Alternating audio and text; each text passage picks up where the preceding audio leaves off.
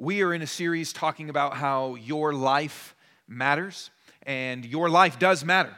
Your choices that you make matter. Your time matters. Your days on this earth matter. Your values matter. Your life really does matter. It matters here today and it matters in eternal significance. But we can think about that and think, yeah, my, my life matters, so my choices matter, my time matters, the things that I do matter, and how I kind of decide to govern my life matters. We can think about it still in an individualistic way, but the truth is, none of us is just the product of ourselves, of our choices, of our determination. We are the product of all the different voices around us as well. And this is true in many different ways, but I'll just give you a few examples. Maybe some of you have heard of uh, influencers, like social media influencers or influencer marketing, where people kind of place products next to themselves. And maybe some of you are influencers or you aspire to be an influencer. You only have 10 followers, but you know you will get there and people pay you to wear a sweater, or they pay you to hold their water bottle or their book or, or uh, whatever it is. And, and if you are an influencer, what that means is that because of kind of what you say and what you do, or even just holding a product, that that changes the course of other people's lives, even just in their product choices. And here's just a few headlines that you can see how much this actually does make a difference. This is just a headline that says Meet the 28 year old Instagram influencer who landed over 700,000 in brand deals within six months. Now, if that's true, that just shows you this really changes people's choices. It really does make a difference. Top 10 most expensive influencer athletes for brands, influencing the world, a digital event showcasing what's next. These were all just a few headlines from this week. And this just says it is set to be worth influencer marketing is growing. It's set to be worth 15 billion by next year, by 2022. So that just shows you if if so much money is poured into this, it makes a difference. You're not, you don't just live the life that you live and make the choices that you make and buy the things that you buy just because of your own self determination. You do it because of influencers. Whether we know it or not, we are influenced by the voices around us. This has uh, been, maybe some of you have seen this in the news recently, but Facebook is kind of under fire for some reports uh, that have been coming out. I think they call them the Facebook papers, which anything you add papers to just sounds ominous, right? Even if you just take your name, my name's Caleb, the Caleb papers if you saw that, you'd be like, oh, what is it about, right? It's nothing. It's just a piece of paper I took notes on. Um, but it says here's there, this woman was a uh, data scientist for Facebook and is testifying in front of the Senate. Uh, and one of the things that she says is that Facebook harms children, sows division, and undermines democracy in pursuit of breakneck growth and astronomical profits. And I'm not going to tell you all the different things, but the point again is this she worked for Facebook as a data scientist and is saying Facebook is influencing us, whether we know it or not. Facebook changes the, the, way that, uh, the way that children view themselves. This was actually a body image thing, and, uh, and, it, and it creates a political discord. It changes things. That we're not just a product of our own self, we're the product of the voices and the formative kind of things speaking into us that we are around all the time, whether we know it or not. Now, that's kind of negative, but positively speaking, you've had mentors in your life, right? You've had coaches in your life. You've had people that have maybe even the career choices that you made. Someone told you, you're good at this, or this is something I see in you. And, and we have had people in our life that have spoken things that have influenced us. And our life, though it matters deeply, is not just our life, but it's the product of so many voices that have spoken to us our parents, teachers, coaches, mentors, friends, all sorts of different voices in our life, a therapist, people that have spoken and changed our life. For bad and for good, we are shaped by other people. Oftentimes we seek this out.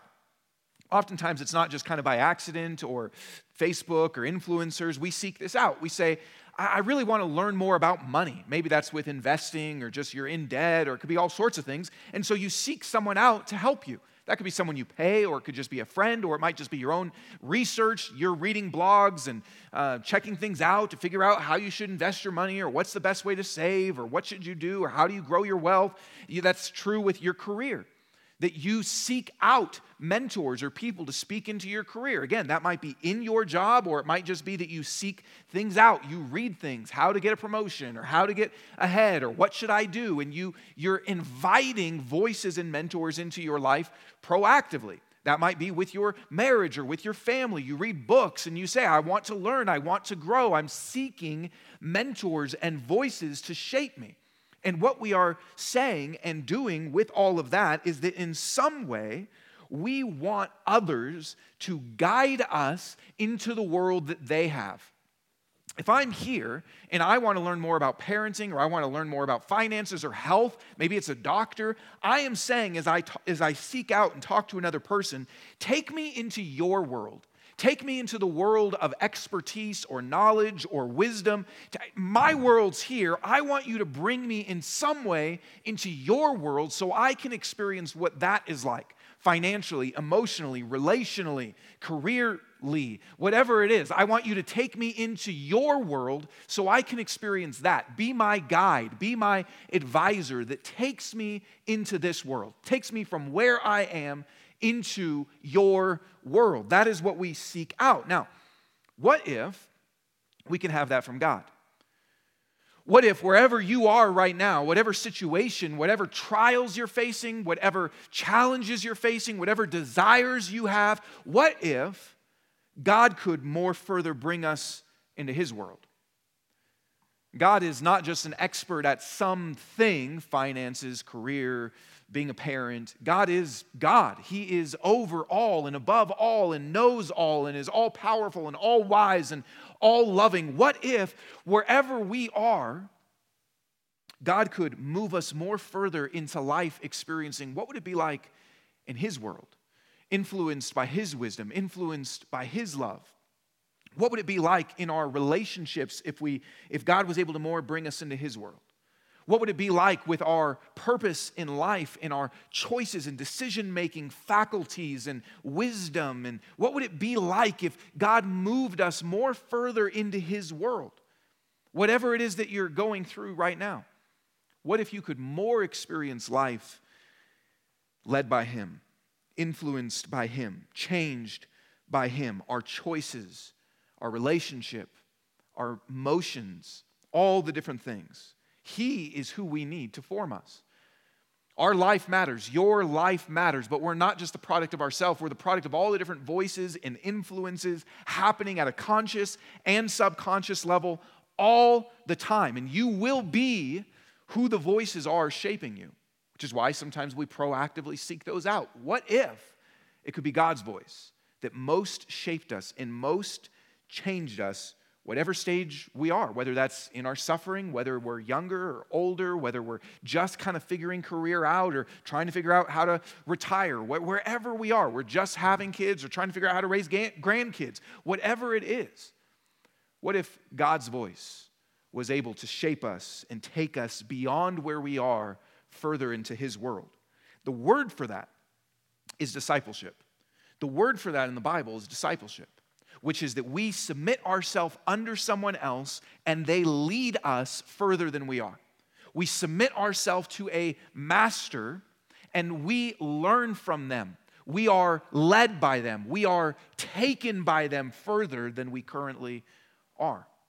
To be led by, to learn from, to receive from. So, how can we receive what Jesus has for us? How can we be discipled by him? How can we move into his world from our world?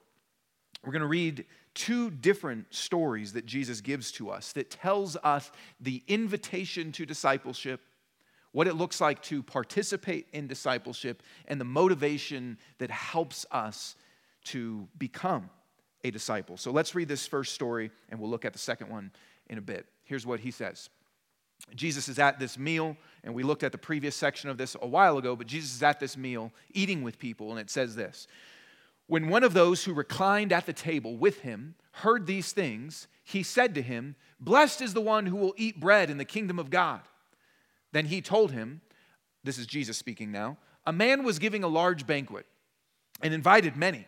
At the time of the banquet, he sent his servant to tell those who were invited, Come because everything is now ready. But without exception, they all began to make excuses. The first one said to him, I have bought a field, and I must go out and see it. I ask you to excuse me. Another said, I have bought five yoke of oxen, and I'm going to try them out. I ask you to excuse me. And another said, I just got married, and therefore I'm unable to come. So the servant came back and reported these things to his master. Then, in anger, the master of the house told his servant, Go out quickly into the streets and alleys of the city, and bring in here the poor, maimed, blind, and lame. Master, the servant said, What you ordered has been done, and there's still room.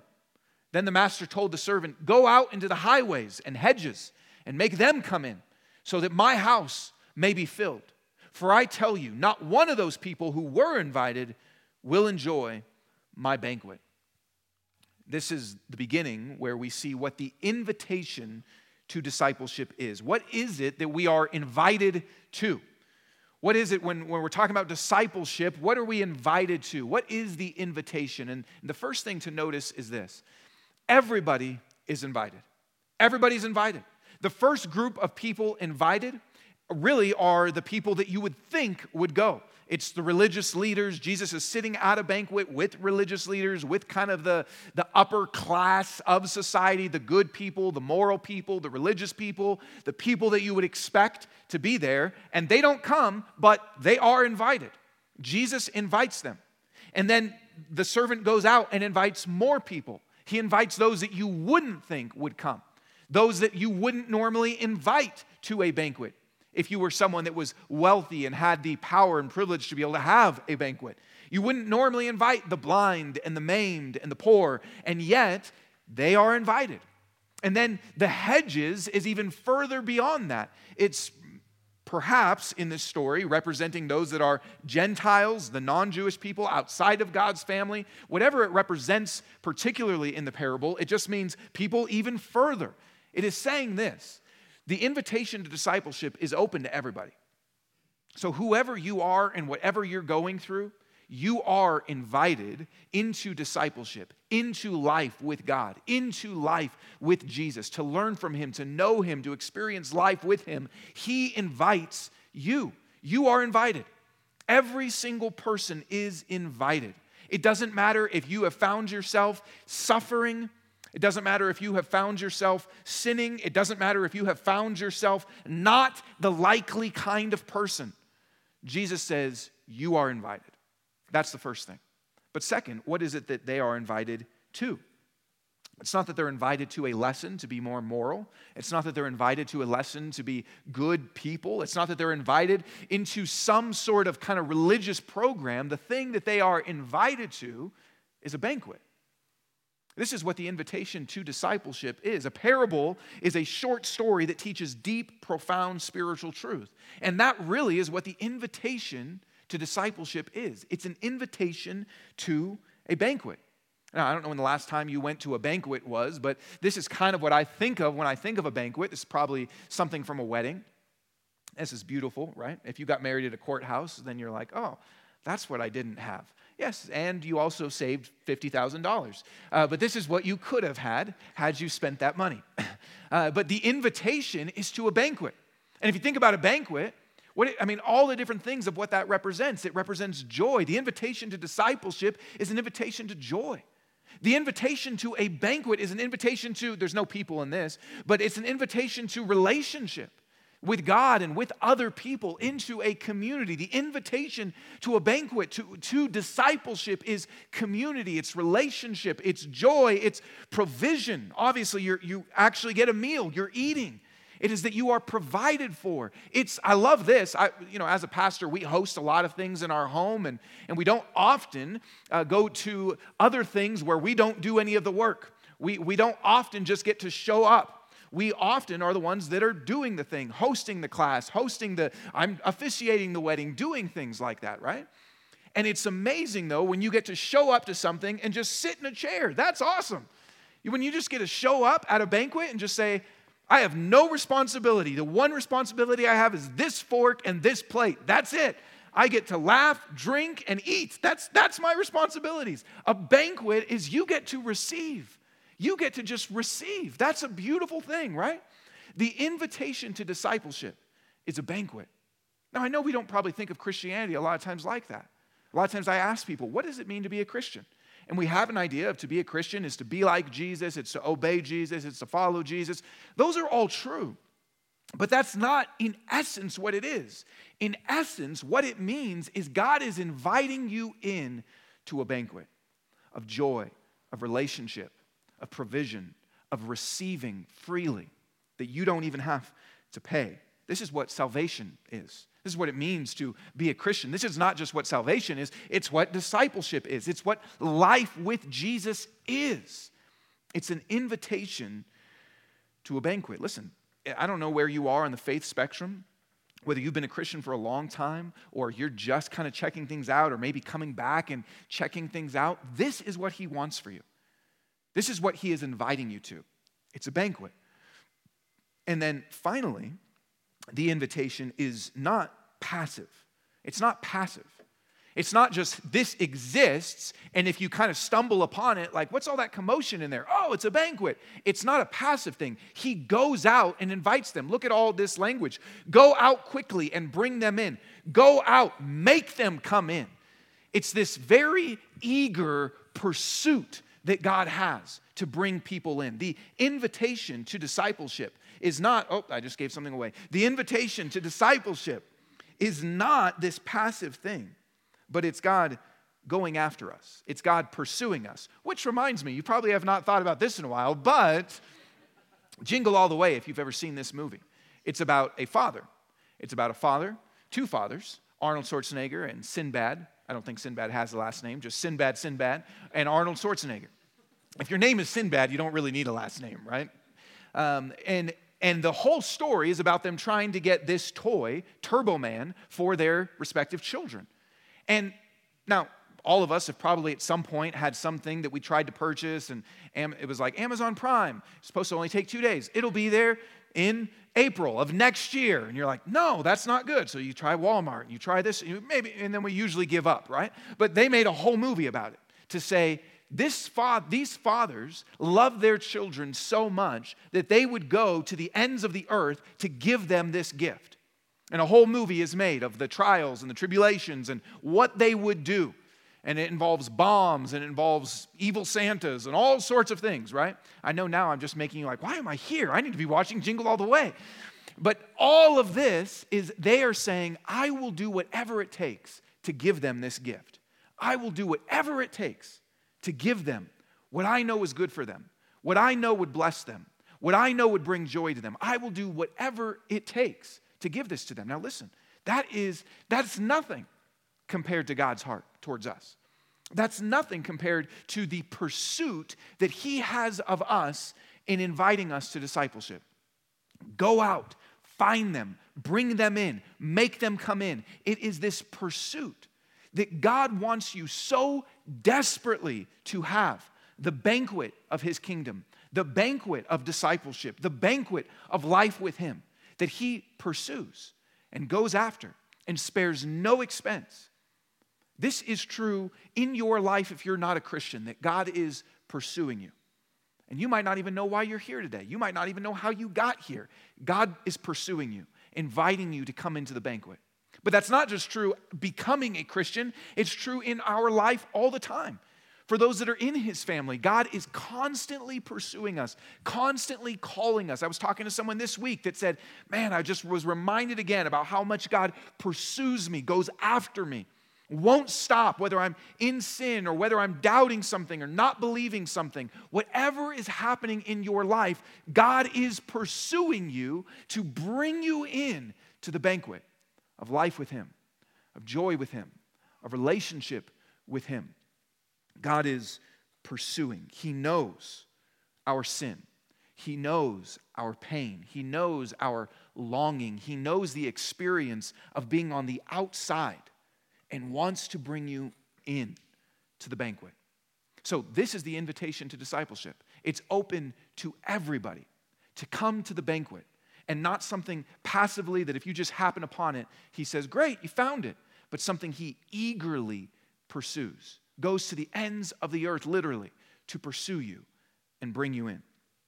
That's the invitation to discipleship. What is the participation in discipleship then? Because maybe this sounds great, but not everyone experienced it. Not everyone had it. People didn't all come into the banquet. And I want to show you two things under the participation why people didn't come, and then what it means to participate. So, why didn't these people come? Why didn't they come? They had, they had been invited, and yet they didn't come. And really, these people that don't come represents those who have heard the invitation. Those that have even, the way that invitations worked back then is similar to they work at a wedding today. If you've been in, invited to a wedding at any point in your life, you, um, you got a save the date, usually, and then you got a, which is kind of the first invitation, and then you get a second invitation that is the formal, here you go, this is the one, come. Now, I know that's not how everyone does it, but that's kind of the formal way to do it is there's a first invitation and a second invitation, and that's how it would happen in this day. A first invitation went out, and these people would have accepted it. And then the second invitation comes out, which says, it's ready, it's all ready, here you go, let's go. And that's the one they don't go to. So this represents people like us that have heard the invitation from God, that have even accepted it. At the point that Jesus is speaking, it represents those people that are sitting, listening to Jesus, hearing his teaching. They're drawn to him in some way. Jesus is eating a meal with Pharisees and religious leaders and other people, and they're drawn to him in some way. They, they accept the invitation. They want something of who he is, of, of what God brings, and yet they don't go all the way in. They miss out. And why didn't they participate? It says they didn't participate because without exception, they all begin to make excuses. They all began to make excuses. That's why they didn't enter in. That's why they didn't participate. That's why you and I could miss out on what God has for us. Is though we are invited, there might be excuses that come in the way. Now, listen, this is so important because the excuses that they give, none of them are like, sorry, I would love to come to the banquet, but I really need to commit adultery today. I would really love to come to the banquet, but there's a body in the back of the trunk and I got to bury it, so I'm going to be busy for at least 20 minutes unless I can get a couple friends to help me. It's none of the none of the excuses is like that, right? It's all normal, good things. They say, I, I can't come because I bought a field and I need to take care of it. I need to go look at it. I bought some oxen. I need to go tend to them. I, I just got married. None of it is bad stuff, right? But what gets in the way, what keeps them from participating in the banquet, what will keep us from participating in the banquet of discipleship, we are here. God is inviting us to experience life in His world. But what will keep us from that is even though at some point we've said, Yeah, I'm interested in that. Yeah, I want that. What will keep us from fully entering in and experiencing is good excuses. That's what will keep us. Good excuses, normal life. Jesus is calling you in some way. This is always how God works because He's always pursuing us and He's always coming after us and He never stops. That is how God is at work in your life right now. Jesus is calling you to experience more of life discipled by Him. He is doing that. And I don't know the particular areas of where he's trying to lead you. I don't know the particular choices, changes, uh, d- direction, values. I don't, I don't know in your life, but I know Jesus is pursuing you. I know Jesus is calling you. I know Jesus is seeking to lead you. And what will keep you is excuses of good things what will keep you from participating and enjoying and entering in is not this direct denial against God. I don't like you. I don't want you. I'm against you. But what will keep you is a greater desire that you have. You may have some desire for Jesus, but you also have a desire for this. You may have some desire to be taught and discipled, but you also have a desire for this. That is what will keep us from Him. Think where He's asking to lead you right now. Think about where you have felt Him pursuing you. That might be through a sermon, that might be through a friend's conversation, that might be just the internal conviction of the Holy Spirit. but think about where He is calling you, leading you. Things to stop, things to start, things to change, mind shifts, heart shifts. Think about where He's leading you. And then think about all the, yeah, okay, but that you have had. It's probably not, yeah, I really want to do that, but I have to kill someone, so I can't. It's probably oxen and fields and marriage and good stuff, right? The things that He's leading you to, you will miss out on because of good excuses. And the sad thing is, it feels right. Like those people, when, they, when the person came and invited them, they didn't, when he left, they didn't go, dang it. They said, great, I made a good choice. It feels right. One commentator speaking to this that I was reading this week said this, and I thought this was really helpful. It says, this is from um, Kent Hughes, and it says, Jesus offers the kingdom, a perpetual feast of peace, a feast of help, guidance, friendship, rest, victory over self, control of passions, supremacy over circumstances, a feast of joy, tranquility, deathlessness, heaven opened, immeasurable hope, salvation. These are all the things that Jesus is offering. This is the world of where we are, of where he's leading us to, both current and eternal benefits. Yet people turn their backs on this feast, preferring a visit with their possessions and affections. See how sad that is to miss out on what the master discipler has for us because of our good excuses. This is why they didn't come. This is why they didn't participate. But then, what does it mean to participate? This is why they didn't participate, but what does it mean to participate in discipleship? And this leads us to the second thing that Jesus says. I'll read all this and then we'll come back to it. It says this Now, great crowds were traveling with him. So, again, just look, all of these people that are interested, all of these people that have in some ways accepted the invite, but what does it mean to participate? So he turned and said to them, If anyone comes to me and does not hate his own father and mother, wife and children, brothers and sisters, yes, and even his own life, he cannot be my disciple. Whoever does not bear his own cross and come after me cannot be my disciple. For which of you wanting to build a tower doesn't first sit down and calculate the cost to see if he has enough to complete it? Otherwise, after he has laid the foundation and cannot finish it, all the onlookers will begin to ridicule him, saying, This man started to build and wasn't able to finish. Or what king going to war against another king will not first sit down and decide if he's able with 10,000 to oppose the one who comes against him with 20,000? If not, while the other is still far off, he sends a delegation and asks for terms of peace. In the same way, therefore, every one of you who does not renounce all his possessions cannot be my disciple. Participation in discipleship. We saw why people didn't come, but then what does it mean to participate? And really, in this section, what, what Jesus is saying is this I, He doesn't want us to be foolish, He doesn't want us to be fools. He doesn't want us to be like the person that starts a building project and then doesn't finish it. He doesn't want us to be like the king that is, has only 10,000 troops and then it's too late when he realizes the other person has 20,000 troops. He wants us to be able to build in our life and finish it. He wants for you to be able to experience peace and victory and not war and defeat. That's what he desires for us. He wants that for us, but what he says is this if you want that, if you want to participate, you need to, he, he's, he's not trying to have it in tiny little fine print at the bottom. He's saying up front, here's what it means to participate. I want you to count the cost so that you finish well, so that you experience what I have for you. I, I need you to count the cost and understand that to participate in discipleship means to come to me with no conditions. It means to participate in discipleship means to come to me and there's nothing else that's going to get in the way.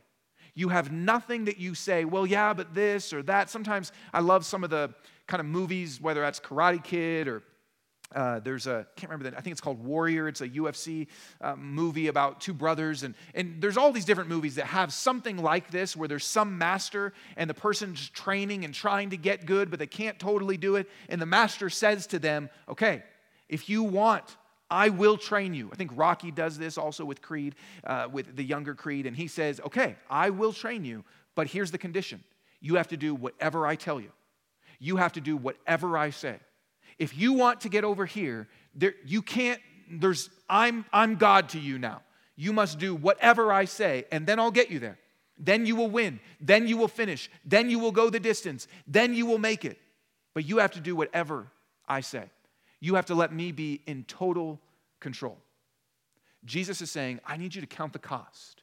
You must come to me with no conditions, with nothing in the way, because anything you put in the way will hinder you from actually getting to where I'm trying to take you to be. Any, any condition that you make, any excuse that you make, any obstacle that you put there, you might think you're safeguarding yourself, but you are blocking yourself from actually getting to where I'm trying to lead you. So nothing can be in the way. He wants us to count the cost, and he says that there's three different threats that could keep us from where he is leading us, or three things he says you cannot be my disciple if you don't allow me to rule you, if you don't allow me to lead you, if you let this get in the way, you cannot. He emphasizes that three times. You cannot be my disciple if you let this get in the way. Here's the three things. The first is family. He says we must hate our own father and mother, wife and children, brothers and sisters, and even your own life. That Jesus must take precedent over any relationship that we have. Now, listen, if you read this and just kind of nod along and go, yep, yep, then you're not feeling the weight of that. Like, that's a crazy statement, right?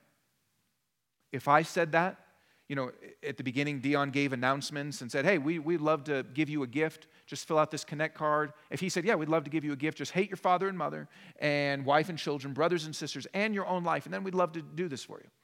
That you would go, this is whack, right? You wouldn't stick around for that. We just ask you to fill out a Connect card, a phone, a phone number. This is, this is crazy, right? I mean, it's, it, we should feel the force of that, of what he is saying.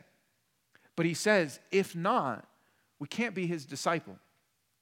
Now, the way he, he, obviously, Jesus over and over again tells us that we're supposed to love our neighbors ourselves and that we're supposed to love even our enemies. So there's tons of teaching on our love, but this is a idiom or a way of speaking, kind of like metaphor, to say that the love for him should be so strong in comparison that even this would look like hate. It's about our devotion, it's about our priority, it's about what our life actually revolves around. And naturally, our life often does revolve around our relationships. Often our life revolves around brothers and sisters, and wife and children, and father and mother. Oftentimes our life revolves around those things the choices that we make, the life that we're building, the money that we're spending, the time that we're using. Oftentimes it revolves around this, right? Now, if you're a Christian, you've probably heard this phrase before. If you're a Christian, you've probably heard and, or know that Jesus says that language. But, but let me ask you this what would look different in your life if all of a sudden God was moved to second? What would look different? If you're saying, yeah, I, of course, I agree, yep, yep, yep. Okay, so then what would look different if tomorrow you said, nope, no more. From now on, God is going to move to second?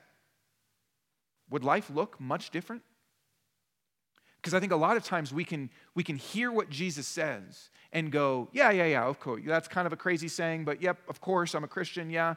And, and really, though, does our life actually look like that? Would anything change if, if we said, no, on that one, Jesus, I'm not going to do that? Would anything actually change? Jesus is saying a profoundly controversial, confronting statement to us that says, You must love me more than any other person that you value and is important to you so dearly. You must love me so much more than them that it actually looks like, feels like hate in comparison. That's how much you must love me.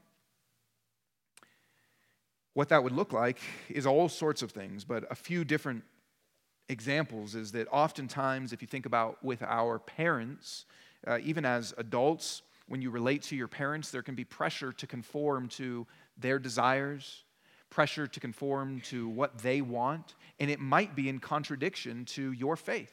It might be in contradiction to the values and the life of faith that you are trying to live, but you don't want to offend them. Or sometimes for parents that are raising their kids, it can be easy to have life with our kids just be about, I just want to make them happy. I just want them to be successful. I just want them to be even just good people. I just want to have fun. I just want to make memories, but not, I want to disciple them. I want to help them know Jesus. I want Him to actually be what's m- most important in their life, even more than me. And so, how much energy and time am I putting into their faith versus just their education? How much time am I putting into their faith versus just them uh, getting ahead in school or being well rounded and exploring all sorts of different activities? How much time am I putting into their faith when that's what we're actually called to as parents? And yet, so often, we might spend tons of energy and time and commuting and dollars on sports and music and all sorts of other activities and things, and we don't have time for discipleship. So many activities for those that are married, or this relates to families as well, it's really easy to just become inward focused and say, I just love my family. I love my wife. I love my husband. I love my kids. And it's just us. And not think about all the other things that Jesus calls us to that might be hard, that might push us out of our own comfort, in our own circle, in our own home, in our own immediate family.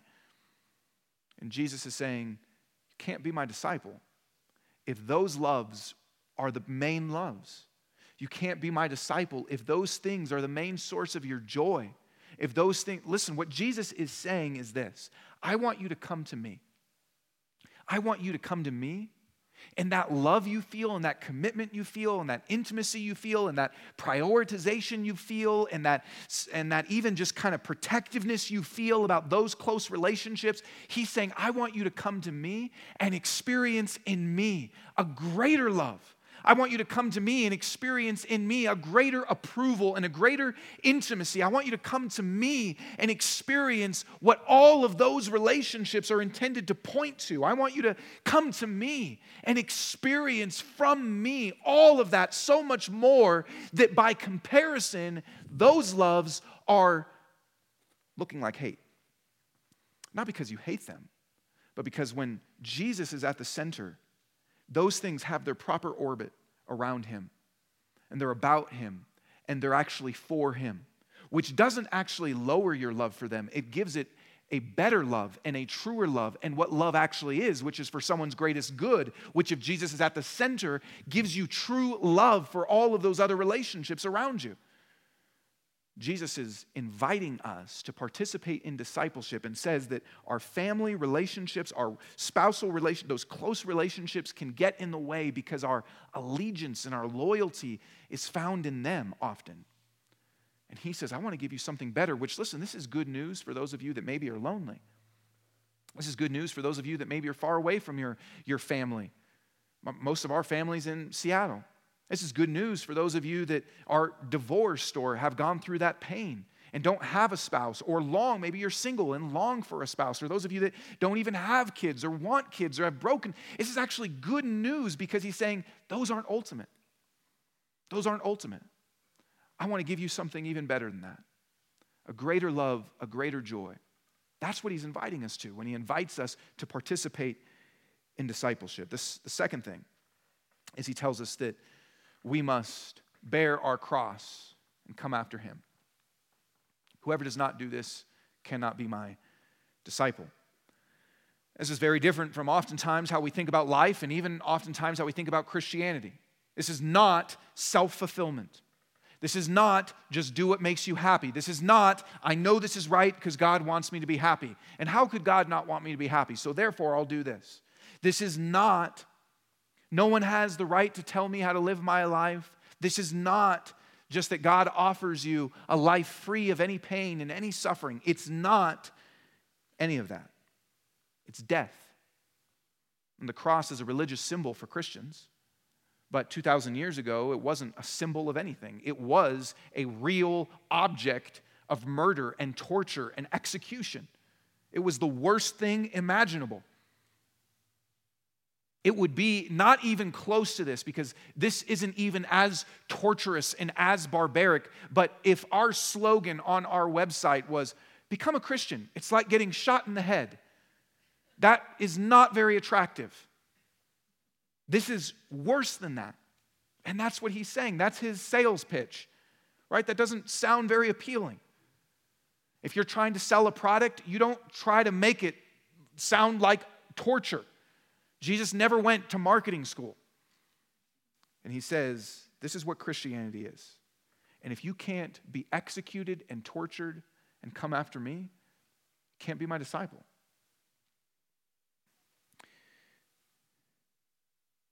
Life with Jesus is a life where we often suffer for him. If we are following him, we will suffer with him. We will suffer for him. Jesus invites us into a life beyond ourself, but that's a life going where he went. Are you suffering for Jesus? That might mean in your relationships and in your work that you, you speak up, you talk about your faith, you, you're bold, you make ethical choices that other people don't make, and it might actually cost you something. I know one person in our church said I couldn't work at this company anymore because the choices that they were making were unethical and it was making more money, but it was causing, it was, it was taking money from people wrongly and dishonestly, and I couldn't do that anymore. So they left that job. Thankfully, they found another job, but they might have gone without. But it's a choice to say, I'm willing to suffer for Jesus. I'm willing to suffer because of my belief in Him, because of my life following Him. Is that true? Are you willingly taking that upon yourself? Or when that comes, you're like, oh, no, no, no, no, no, I can't do that. And God wants me to be happy, so He wouldn't want me to do that. Are you sacrificing for Jesus? The cross is suffering and it's sacrifice. Are you sacrificing in your obedience, in your serving? Or when your faith confronts a sacrifice that you would have to make, again, you feel like, ah, uh, there's a line. I'll sacrifice for this, but not this. There's a line. The cross says there's no line. The cross says torture and murderous death is the line. And none of us in this room have experienced torture and murderous death because we're here. So the line is, is that. And yet, so often when there's a sacrifice with our time or our money or our energy or anything like that, we go, ah, that can't be what God has for me. I remember talking to someone once that said, Yeah, I know that this was the right course of action to take because it's gone so easy now. Well, maybe. Sometimes when God blesses us and opens up a door, yes, it, it goes well and He clears the path. But that's not true of what happened with Jesus. He knew it was the right thing to do because God told him to do it, and it was the path of the cross. It was the path of sacrifice and suffering. Jesus is saying this, though, when he invites us to come with him, he's saying, Come with me. Even though this sounds scary, even though it's suffering and sacrifice and the cross, he's saying, Come with me and experience a life that isn't about yourself. Come with me and experience a life that's not you at the center. That's scary, but if we really think about it, it's liberating. To say a life without me at the center, a life where I don't have to totally protect my life and guard my life and be scared of suffering and be scared of sacrifice and always trying to guard and always a life where He's inviting us to say, to be discipled by me is self is no longer at the center. That's a deep freedom that he actually brings to us. Come, listen, a lot of times in life, people that have found something bigger than themselves will say it's worth anything. It's worth sacrificing for. It's worth dying for. Sometimes you hear that from people that um, are in the military and love their country. Sometimes it's with parents and their kids. And sometimes it's, I mean, there's all these different types where people say, This was bigger than myself, and I was willing to give everything for it. And those people are filled with joy. The people that, are, that have found something bigger than themselves worth dying for and worth sacrificing for and worth suffering for, they're not miserable. They have found the secret to unlocking I'm not at the center anymore. And Jesus is inviting us into life with Him at the center, something that is worth dying for, something bigger than us. And then the final way He tells us to participate, that we cannot be His disciple without, is He says that every one of you who does not renounce all his possessions cannot be my disciple. Now, that's not to say that you have to get rid of all your possessions. That's not to say that everyone must totally empty their bank accounts and walk around naked. No clothes, no money, just you must renounce everything. That's not uh, what we're talking about this Sunday. Next Sunday, when we officially become a cult, I will announce that. Um, not really. Um, we'd love to see you back next Sunday. Maybe just your curiosity will bring you back. We'll see. That's not what it means. But it does mean this to renounce is a heart posture that says, it's not mine. It isn't mine anymore. Have you renounced your possessions? Jesus says, if you have not renounced, and that's a strong word, right?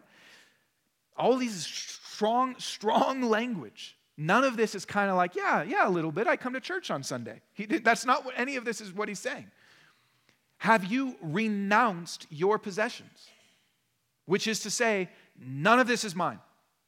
None of it belongs to me. It's all yours, therefore, it's all for you. It's all from you, so it's all for you, and it's not mine. It doesn't belong to me, which means I can be free with it. It means I can be generous with it. It means I, I don't have to clutch onto it and hold onto it and be anxious about it and be. Listen, the degree of anxiety in your life over your stuff is the degree that you haven't renounced it. The degree over fear over your financial situation is the degree that you haven't renounced it. Because when you say, it's not mine, then who cares? It can, it can flow freely through you. And you're not as worried about it because it's not yours. You've renounced it. When we renounce it, we're free, actually. What are you holding on to? when it comes to possessions, when it comes to your stuff, when it comes to your desires for possessions and desires for stuff? What are you holding on to? Jesus says we must renounce. And we always renounce something when something else is worth more to us. Right? Anytime you go out to eat, you're renouncing though and I know we don't really carry around cash anymore, but you're renouncing those dollar bills for that bacon cheeseburger, right? You're getting rid of this stuff because something else is worth more to you. You're renouncing more than some dollar bills for a house. You're renouncing this dollar bills for a vacation, for a ski pass, for a new pair of hiking boots, whatever it is, right? For that new beer that just got put out, limited edition, whatever, right? You're renouncing this. I'm trying to hit every group those of you that drink and hike, right? Which is basically Colorado. So I'm trying to get all of you. We're renouncing this for something that's worth more. We always do that all the time. Or for some of you um, that are maybe getting engaged or recently engaged, or you remember back to that day, uh, you renounce money for an engagement ring. The greater the, like there's bacon cheeseburger, and then there's, I'm to renounce a lot of money so I can give a ring so I can put a ring on it, so I can obey Beyonce. I'm going to renounce this so that I can have this. Because it's worth it, right? A relationship, a wedding, a marriage is worth it.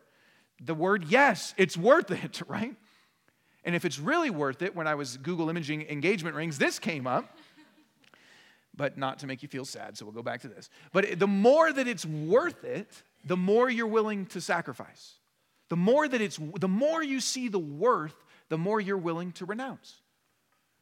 And so when Jesus says, renounce everything, all of it, not just a little bit for a bacon cheeseburger, Not just a lot for house or a ring, renounce all of it. What he is saying is, because I'm worth all of it, I'm giving you something even better. He's not actually calling us to give anything up, he's calling us to grab onto the greatest treasure. He's calling us to actually enter into what is better than anything. You bite into that cheeseburger and say, Yeah, that was worth it. That was worth those 10 bucks or whatever. Or you say, Ah, oh, man, I have a marriage now. It was worth buying that ring. I have a house. It was worth it. And Jesus says, Give up, all, renounce all of it. I'm worth all of it. I'm the best thing that you could ever have. this is what participation in discipleship is. The reason people didn't do it was excuses. What it means, what it looks like, is to see essentially Jesus as better than family, than suffering, than our possessions. And without this, without this, the very last thing Jesus says is this Now, salt is good, but if salt should lose its taste, how will it be made salty? It isn't fit for the soil or for the manure pile. They throw it out. Let anyone who has ears to hear listen. That's the last thing he says, which says this without, without actually entering into discipleship and participating in these ways, it's useless. See, your life matters, and your discipleship with Jesus matters, and the life that he wants to bring us into matters. But a life of discipleship without actually seeing Jesus as better and more important and revolving around is useless. It's like, it's like salt without saltiness. I don't know if you've ever had a food that wasn't salted. We have a, a restaurant that we really like, and they make this homemade sausage, and it's amazing. And one time we went in and we are like, all right, I can't wait. We're gonna, the whole reason we go there is for the sausage. It's like, all right, we're going there, the sausage. And we get there, eat this, order the sausage, eat the sausage. We're like, did they change the recipe? What's wrong with this? and spoke to the chef. I hate doing that. I was like, uh, you know, not the chef, but the waiter, and said, and he's like, no, no, it's fine. Then he spoke to the chef and came back and was like, ah, actually, someone forgot to put the salt in. It's like, that's why. So the whole batch of sausage was useless. And I wrote this verse on the on the tab. No, and no, I'm just kidding. Um, they gave us a free meal, which was great. Um, but it, the, the point he's saying is it's useless. None of us want to be a, a saltless sausage. They can put that on a t-shirt. What did you learn in church today? you know? None of us want that. And he is saying this, listen, your life, salt gives value to everything. Your life, your life, your discipleship, it can be like salt. And salt back then had so many different functions. It was a preservative. Your life can preserve things. Your life can enhance things and make things better, the relationships around you, your neighborhood, your job. Your life can be salt, can make things better, it can preserve it. It can grow, help things to grow and foster. Salt was used as a, as a fertilizer. It can do all of this stuff. But it can also be useless. If we say we're following Jesus, we say we're being discipled by Jesus, and yet we keep letting things get in the way. We keep making excuses. We keep, and that's not what He wants for us. That's not what He wants us to experience. And I don't know what your life feels like. Maybe you look at your life and go, it doesn't feel very purposeful. It doesn't feel very meaningful. It doesn't feel very salty. Things around me aren't growing. Relationships aren't thriving. Things, maybe it feels like that. And maybe you've lost your saltiness. And he says, let those who have ears to hear listen, which is to say, okay, you've heard this. Now come, participate with me. Final thing is this the motivation of discipleship. Because everything that I've just said can be difficult. It's not easy. There can be fear in us. It's a radical shift to think about the prioritization over all these different things. So, what can help us? And it's these two little words that Jesus says when he says, when he calls us to bear our own cross, but then he says, Come after me. See, when we remember that everything that Jesus is calling us to is something he's already done for us, that changes our perspective. That builds a trust in Him. He tells us not to let family be first. And you know what? Jesus did that for us. Jesus had a family, He had brothers, He had His mom, Mary, and even perfect community in the Trinity. And He left for us. And Jesus renounced everything he had. Philippians 2 tells us that he humbled himself and took on the form of a servant. And he gave up all that he had, all the glory, all the wealth, all the riches, all the comfort, gave it all up, became a little baby. Why? For us. And Jesus went to the cross, suffering, sacrificing to forgive us of our sins, to bring us into the banquet. And he says, Here's your motivation come after me, which means I've already gone there. I'm over here now saying, Come on. I'm over here now saying, You can trust me. I'm over here now saying, I've already lived that life and I know how to help you. I'm over here saying, I've already done this for you. I'm not asking you to do anything, give up anything. I, have got it all. And I'm saying, Come with me. You see, when we understand that discipleship is a coming after Him, we know I can trust Him. He's already been there. I can trust Him. He did this for me. I can trust Him.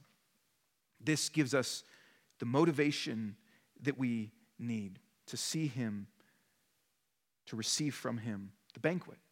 Remember, it's not, it's not just discipleship. The call to discipleship isn't, isn't just this call to be good or be like Him. It's a call to experience life with Him in all of its joy and fullness, and it's free to us. But it wasn't free to Him.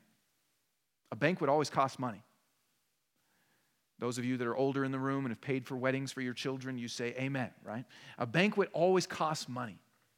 A banquet always costs money. And Jesus paid the ultimate cost to bring us in. His very blood broke, his, his body broken, his blood shed, which is what we remember when we take communion in just a moment. He paid the cost for us to bring us in to life with Him, to enter into His world. We are shaped by the various voices in our life?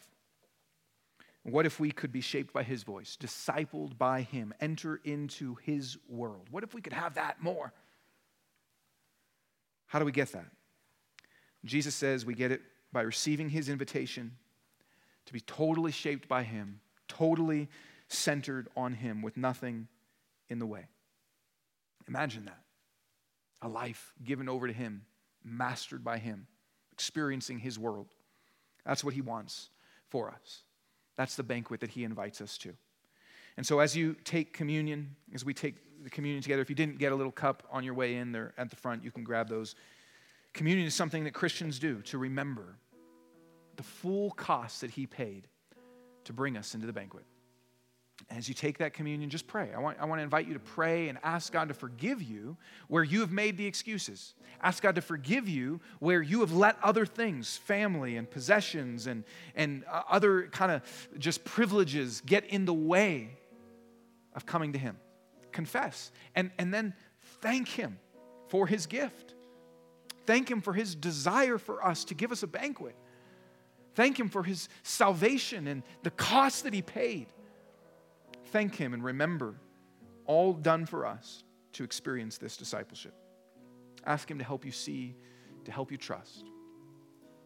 I'm going to pray, and then we'll invite you to just take some time in your seat to pray. Then we'll respond in singing some songs. I'll also be in the back and would love to pray for anybody that would like prayer for healing or for any of the things that we've talked about today. Father, I thank you that you call us into life with you, that you invite us to the banquet, whoever we are, whether we find ourselves as the religious elite in the story or the total outcast in the story. You, you want us, God, and you pursue us. And so I thank you for that truth and pray that even as we take communion now, you would impress upon our hearts the beautiful gift that you've given to us and the amazing price that you paid for us to have it. In your name, Jesus, we pray. Amen.